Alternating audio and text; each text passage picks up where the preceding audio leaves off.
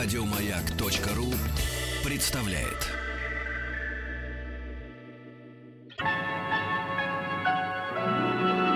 Уральские самоцветы.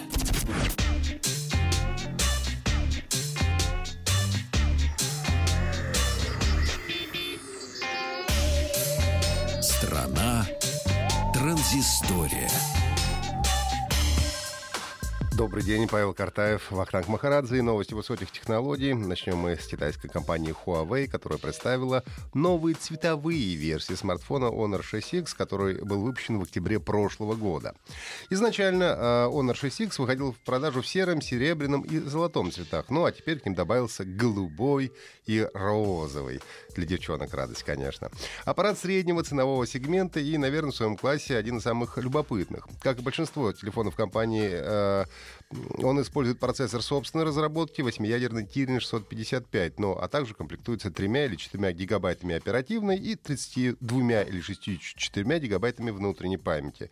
Емкость аккумулятора 3 1340 мАч, что очень неплохо для разрешения э, дисплея в 5,5 дюймов. Э, разрешение Full HD то есть 1920 на 1080 пикселей. Ну и также имеется сканер отпечатков пальцев традиционно на тыльной э, стороне телефона. Что не характерно для э, смартфонов этого цена, ценового сегмента, Honor 6X имеет двойную камеру 12,2 мегапикселя. Ну, правда, вторая служит в основном для эффекта боке. Это эффект размытия, который можно уже наложить на фотографию даже после того, как снимок был сделан. Такой постпродакшн своеобразный.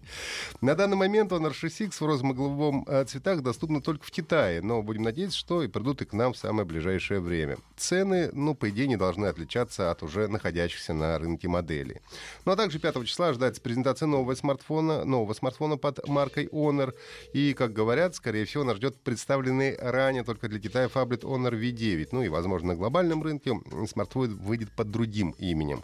А в России тоже должна пройти презентация примерно в эти же дни. Я на нее собираюсь сходите, я обязательно вам расскажу, что же и как там представят.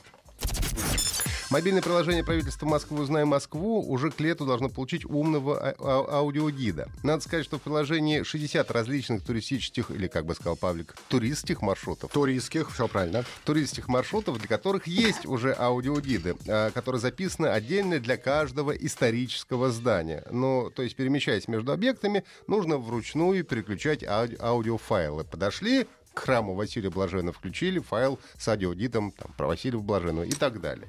Но уже через несколько месяцев приложение получит новую функцию, э, которая после того, как вы выбрали маршрут, будет отслеживать вас, ваше местоположение и в зависимости от того, где вы находитесь, автоматически переключаться между аудиофайлами гида. На сегодняшний момент на портале «Узнаем Москву» и в одноименном мобильном приложении есть описание более 1300 домов, 128 памятников, 57 музеев, 166 6 территорий и сведения о 206 исторических личностях. Ну а также я вам уже рассказывал о приложении «Узнай Москву фото», где можно сделать э, селфи-снимок э, с известными личностями, с Наполеоном, с Петром Первым и так далее. Сейчас можно найти множество дронов, как аэро, так и для подводной съемки. Но э, удовольствие в большинстве случаев это не дешевое. И вот на одной из краудфандинговых платформ был представлен новый подводный дрон под названием Gladius. Он собрал на разработку больше чем два с половиной раза больше средств, чем было э, нужно. Это небольшой по размеру аппарат, который может в рюкзаке поместиться, э, может опускаться на глубину до 100 метров, имеет радиус действия до 500 метров. Но, правда, для этого нужно увеличить длину шнура, который изначально 30 метров. Но изображение с камеры может передаваться тоже на 100 метров. Но при желании ведь нет ничего невозможного. Э, можно на 500, если хотите. Будет довольно бессмысленно, но все равно. На аппарат установлена 16-мегапиксельная камера, которая уже настроена на подводную съемку. Записывает видео в формате Full HD или 4К. А картинка в реальном времени передается на смартфон, который устанавливается внутрь специального контроллера, напоминающего игровые геймпэды. Ну и, собственно, с этого геймпэда импровизированно дрон и управляется.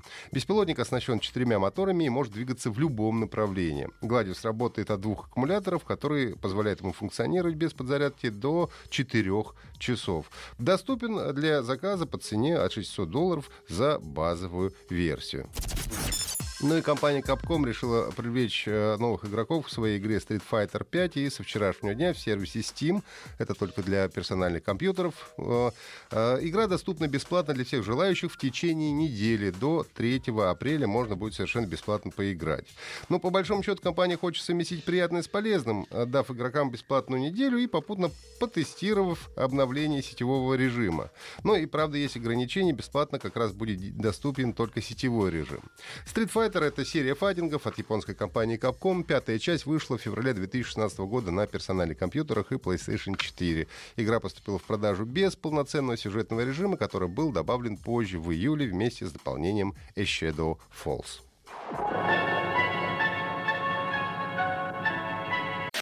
Еще больше подкастов на радиомаяк.ру